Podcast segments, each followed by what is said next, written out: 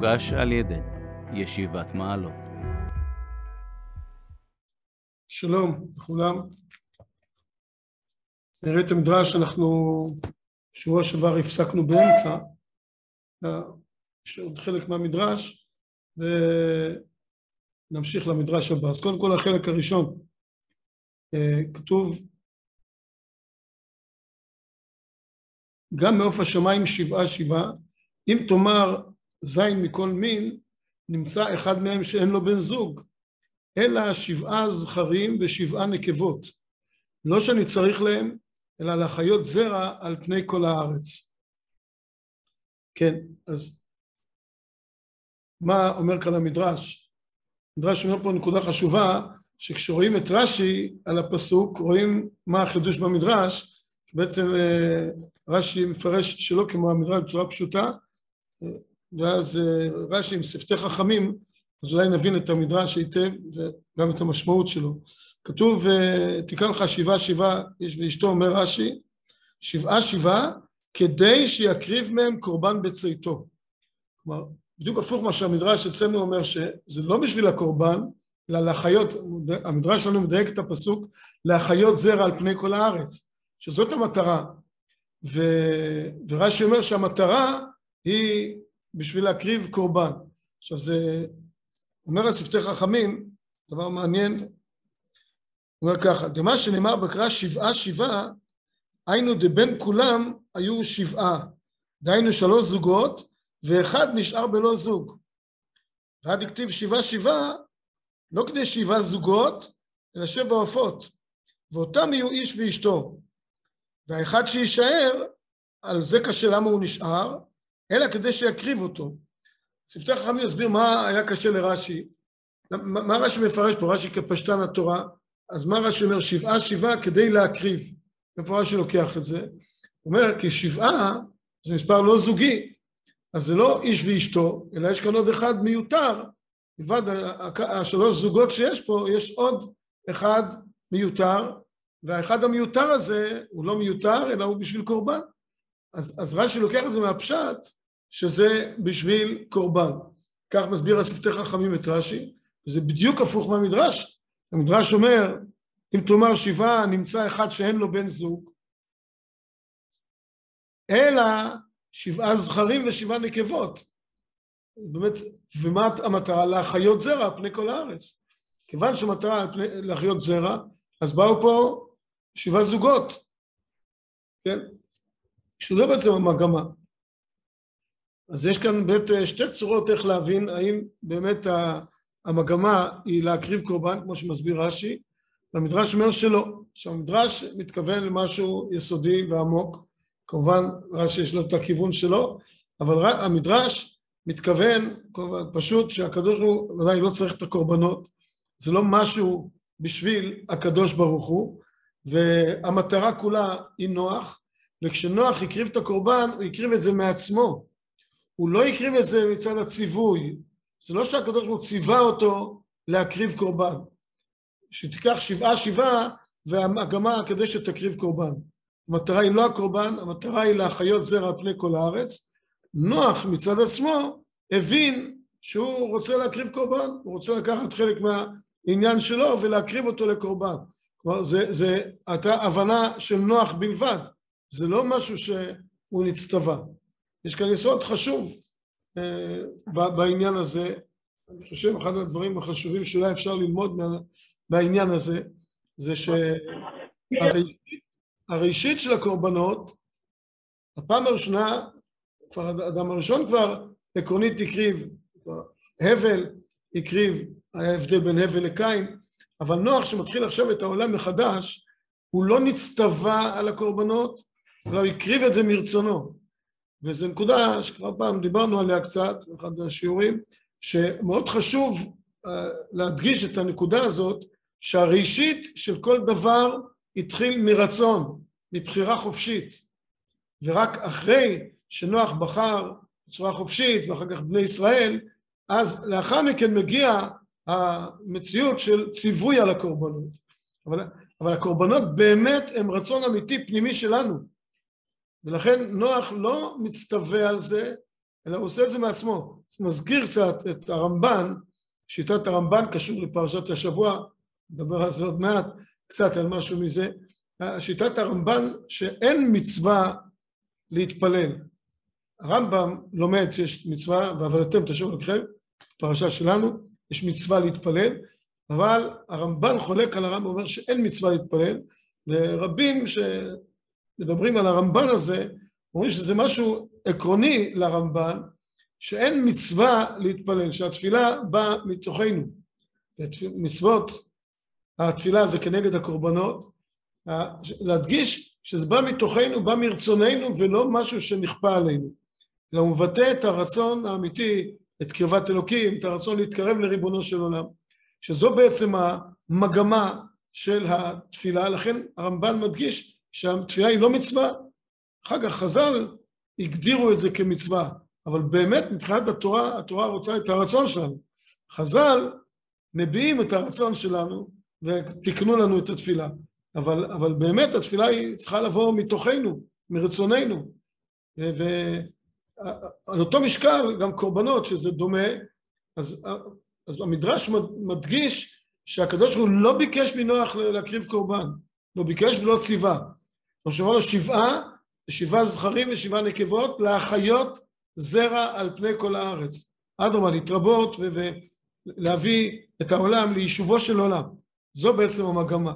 ולכן אה, יש כאן, המדרש, המדרש מדגיש את הנקודה הזאת שהוא לא צריך להם, אלא להחיות זרע על פני כל הארץ, הסיום של הפסוק הזה, זה המטרה של, של הבאת העופות והבהמות הטהורות שבעה שבעה, כדי שיהיה ריבוי של טהרה בארץ להחיות זרע ולא קורבן.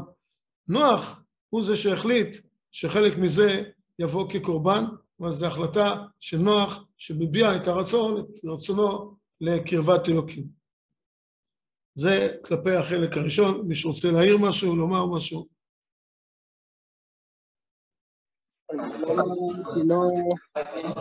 לא, של מקרא, למה רש"י לא מפרש ככה? אה, למה רש"י לא מפרש? זה פשוט, נגיד ככה, הצורה הפשוטה שקוראים לזה, דווקא כמו רש"י. כפשטן. רש"י מסביר, שבעה שבעה, למה, למה, למה יש הבדל בין בהמת טהורה לבהמת טמאה? מאיפה מגיע ההבדל בין בהמת טהורה לבהמת טמאה? ההבדל מגיע גם, אבל עוד לא היה דיני מאכלות אסורות, בהמת טהורה לאכילה, שהרי מימי נוח, מנוח והלאה הותר בשר, אז לאכילה, ולקורבן, בצורה פשוטה, אחרת למה ההבדל, מאיפה ההבדל בין בהמת טמאה לבהמת טהורה? לכן נראה בצורה פשוטה, רש"י אומר, ההבדל בין בהמת תורה לטמאה, עיקר ההבדל בא לידי ביטוי בהקרבת הקורבן. לכן רש"י כפשטן מסביר כך, ולמדרש הוא מעבר רק למילים לפשט, רוצה להוסיף כאן את הערך הזה של הרצון, ולכן הוא אומר זה לא כך, אלא זה בא באמת מתוך רצון, מחלוקת כמו הרבה מחלוקות שיש, שני צדדים, בדברי אגדה אנחנו גם לא צריכים להכריע, אלא ללמוד כל צד, יש צד של הבעת הרצון, יש צד של החשיבות של הקורבן, חשיבות של הציווי, גדול המצווה ועושה, מי שלא מצווה ועושה, כל דבר, כל צד חשוב, ו... כן. טוב, לפי המדרש, לפי המדרש, למה, למה דווקא שבעה זה ריבוי, עניין של... כן, שבעה, שבעה דרכים. ינוסו, כן, זה, זה ביטוי של שבעה, זה אחד הביטויים ל, לריבוי. מספר שבעה יש בו הרבה עניינים, אבל בין השאר זה גם ריבוי להחיות זרע על פני כל הארץ, שבאמת תהיה שבעה זוגות, שזה יתחיל ככה בצורה עוצמתית לריבוי הטהרה, אז דווקא הבהמות הטהורות שבעה. הרב? כן. הרב אמר שלנוח לא היה ציווי על קורבן, כי ההתחלה של כל דבר נעשית מרצון, אבל לכאורה לא היה צורך בזה, כי הקריב קורבן לפני נוח, וזה גם היה מרצון חופשי. היה גם, וגם נוח, עדיין, כיוון שעדיין עסוקים עדיין בבני נוח, עסוקים בבני נוח, אז לכן זה עדיין שם מופיע, מופיע הנקודה הזאת של אה, אינו מצווה ועושה. אחר כך, מזמן שעם ישראל, מתן תורה, אז באה הבחינה של מצווה ועושה. והיה דגש מאוד גדול בעולם על האינו מצווה, על הבעת הרצון דווקא, תקופה ארוכה של הבעת הרצון כדי שהדבר הזה ישתרש בעולם, ואז על גבי זה יבוא הציווי. כן. אז נראה את ההמשך. מדרש, הלאה. המדרש אומר, כי לימים עוד שבעה, כן, מה שהפסוק אומר, עוד שבעה, אנוכי ממטיר, ממטיר על הארץ ארבעים יום וארבעים לילה, ומחיתי את כל היקום אשר עשיתי מעל פני האדמה. אז שוב יש פה כמה וכמה עניינים, אבל נראה את העניין הראשון אה, להפעם אה, בעזרת השם, שלאחר מכן. אומר המדרש כך, לימים עוד שבעה, זה אומר, הכוונה של ארבעים יום, אמר רבי שמעון בר יוחאי, בן יוחאי, הן עברו על התורה שניתנה לארבעים יום, לפיכך ארבעים יום וארבעים לילה. אמר רבי יוחנן בן זכאי, הם קלקלו את הצורה שניתנה לארבעים יום, לפיכך ארבעים יום וארבעים לילה. עד כאן החלק הזה במדרש. כן, מישהו, לפני שנתחיל, מישהו רוצה להעיר משהו? מה חש, חשבתם על המדרש?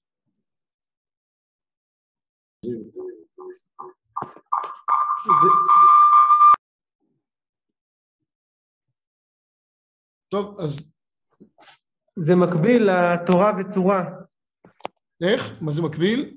זה נשמע אולי קשור, גם אולי זה מחלוקת, אבל מצד שני אולי זה קשור, תורה וצורה, זה גם מילים דומות. מה היחס בין שתי הממרות? כן, אז זה לא סתם. בוא נגיד, הלשון של המדרש, אם נגעת בנקודה הזאת, לפני המילים תורה, צורה, זה כבר דרך הרמז, אבל קודם כל בפשט, אז אחת הדרכים ללימוד מדרש, אחד הכללים, הרבה פעמים זה גם מופיע גם בגמרא, וזה דבר שמופיע בספרי הכללים, שכשכתוב אמר רבי, אז זה לא מחלוקת, אלא זה הוספה, השלמה, וכשנאמר רבי אומר, אז זה אמר משהו, ורבי אחר אומר משהו אחר. כשכתוב פה, אמר רבי שמעון בר יוחאי, הן עברו על התורה שניתנה לארבעים יום, אמר רבי יוחנן בן זכאי, הם קלקלו את הצורה שניתנה לארבעים יום. הוא לא חולק, כי אם זה היה כאן מחלוקת, אז הוא היה אומר, רבי יוחנן, היה כתוב, היה, רבי יוחנן בן זכאי אומר, הם קלקלו את הצורה. כאילו, לא תורה, אלא הצורה. אלא רבי יוחנן בן זכאי בא להשלים את דברי רבי שמעון בן יוחאי, ו... וזה, כך צריך לגשת באמת למדרש, לראות את ההשלמה ששניהם משלימים אחד את השני ולא חולקים. כן, תכף נראה מדרש. מקדימים, מה? המדרש מקדים את רשב"י לרבן יוחנן בן זכאי. כן. זה לא, לא לפי סדר הדורות. לא, לא סדר הדורות, נכון, אבל אולי תכף נסביר את ה... למה זה לא מחולק, אולי זה גם יסביר את העניין הזה. יש כאן שתי, שתי בחינות, אני חושב שזה, כן, קצת יסביר את זה.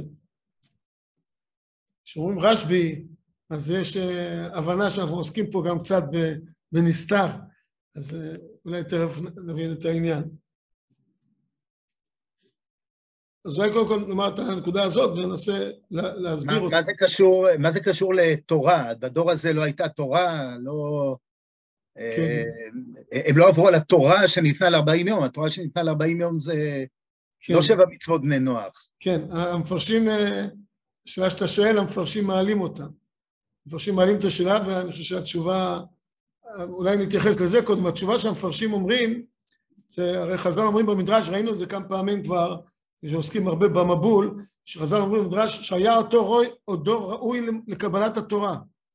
הזכרנו את זה כמה פעמים בצורה המדרשים, שבעצם אותו דור היה ראוי לקבל תורה. זה, זה לא סתם שהם חטאו חטאים עמוקים ו- ויסודיים כל כך, כי בעצם הם היו דור עם אנרגיות עצומות. וזה הדור שחז"ל אומרים שהיה ראוי לקבל תורה. ולכן הרבה דברים, ראינו כבר כמה מדרשים, משווים את זה לעניין של קבלת התורה. ו- ולכן המבול היה 40 יום, 40 לילה, כנגד הזמן שבעצם היה ראוי להם לקבל תורה. לו לא הייתם חוטאים, הייתם 40 יום ו-40 לילה במעמד של קרבת אלוקים.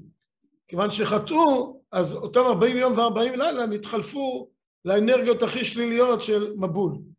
זו בעצם, וכך, זה המפרשים אומרים, את הדבר הזה אומרים המפרשים חלקם ששואלים את השאלה הזאת, שלכאורה עוד לא היה, לא היה מתן תורה, עוד לא היו 40 יום ו-40 לילה של משה. וזה אולי מביא אותנו להבנה של העניין. המדרש אומר, יש מדרש שאומר, אה, זה בעצם גמרא במנחות, הגמרא במסכת מנחות בדף צדיק ט' אומרת, רבי אלעזר ורבי יוחנן דמרי תרוויו, זה לא רבי יוחנן בן זכאי, זה רבי יוחנן בפלוגתא, או חבר, או רבו, אפשר להגיד כמה דברים ביחד, של רבי אלעזר, ופה הם אומרים תרוויו, רבי אלעזר ורבי יוחנן דמרי תרוויו, תורה ניתנה במ"ם יום, ונשמה נוצרה לארבעים יום. כל המשמר התורה, נשמתו משתמרת. כל מי שאינו משמר את התורה, אין נשמתו משתמרת. כן, אז המדרש באמת תולה מתן תורה את שני הדברים שפה רבי שמעון אה, בן, יוחאי ורבי יוחנן בן זכאי, מה ששניהם אומרים, המדרש בעצם קושר את שני הדברים יחד במדרש אחר בלי קשר למבול. ש, שבעצם הנשמה נוצרה לארבעים יום והתורה נוצרה לארבעים יום וזה אותו מהות. שניהם זה אותו עניין שנוצרו לארבעים יום ולכן מי שמשמר את התורה נשמתו משתמרת. מכאן אנחנו מגיעים להבנת המושג של ארבעים, המושג ארבעים, שהמהר"ל, מעניין, אני לא מצאתי, אולי תמצאו אתם, כמה מקומות שהמהר"ל מדבר על המספר ארבעים, תראה מה הוא אומר, אבל כל פעם שהוא כותב, הוא אומר, ולא כאן המקום להסביר למה דווקא ארבעים. ולא מצאתי את המקום שכן ראוי להסביר את זה, חיפשתי ולא מצאתי. אה, אולי תחפשו אתם, יודעים יותר לחפש אנשי חיפוש, אז אה, תחפשו ותמצאו. על כל פנים אני לא מצאתי, רק אגיד לכם מה אומר המהר"ל, קצת נחזק את הדברים הללו, וזה יסביר, אני חושב, גם פה את העניין. אה, מה שהמהר"ל אומר, אומר בכמה מקומות, אומר המהר"ל, התורה ניתנה בארבעים יום ונשמה נוצרה לארבעים יום, זה המהר"ל בחידושי הגדות על הגמרא במנחות, תצ"ט, וזה מורה כי אלו שני דברים דומים ביחד, והדמיון שלהם כי התורה אינו דבר טבעי, אבל התורה היא שכל נבדל, לכן הנשמה היא בלתי גשמית, רק נבדלת לגמרי. לפיכך, שניהם נבראים בארבעים יום. ואין לבאר הטעם במקום הזה מפני מה מיוחד לדבר הנבדל ארבעים יום דווקא.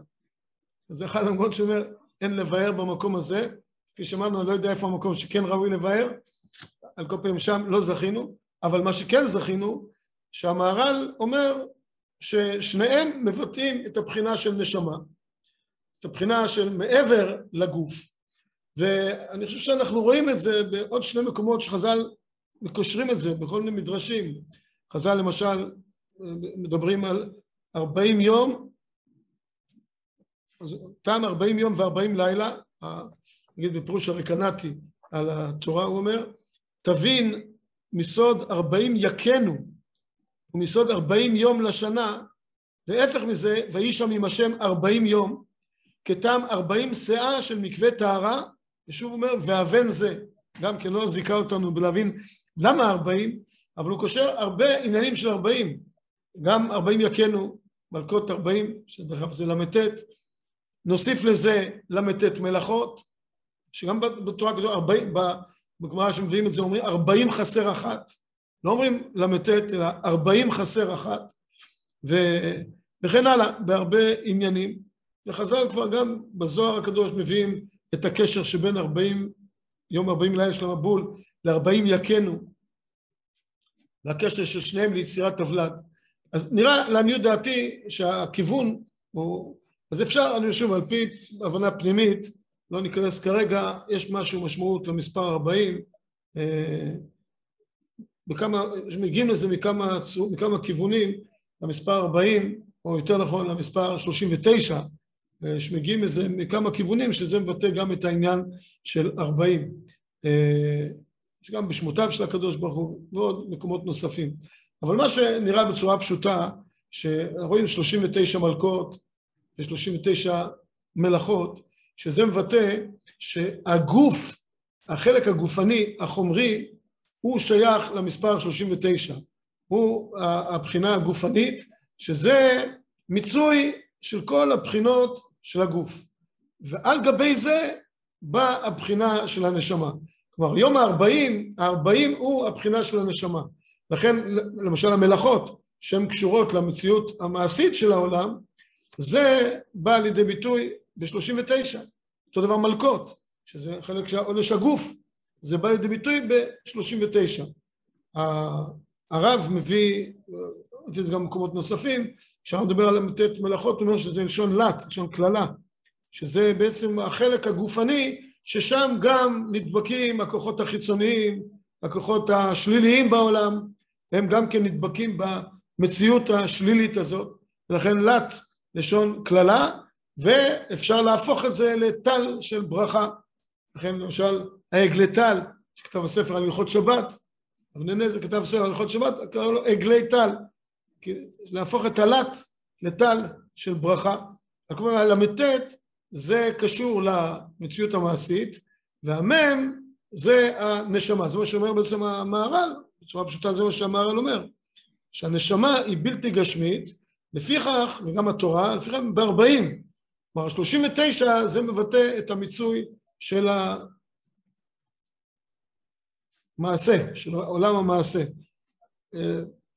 רק אני אגיד רמז אחד שמביאים אותו המפרשים, שהמילוי של שם י"ק ו"ק, מילוי פירושו של דבר שכותבים את זה בצורה של י', אז י' ו' ד', ה', יש לזה כמה צורות, ה' י', ה' וה' ה'. אז יש ארבע מילואים, ארבע צורות של המילוי של האותיות של שם י"ק ו"ק, וארבע המילואים האלה הם יחד 39 אותיות.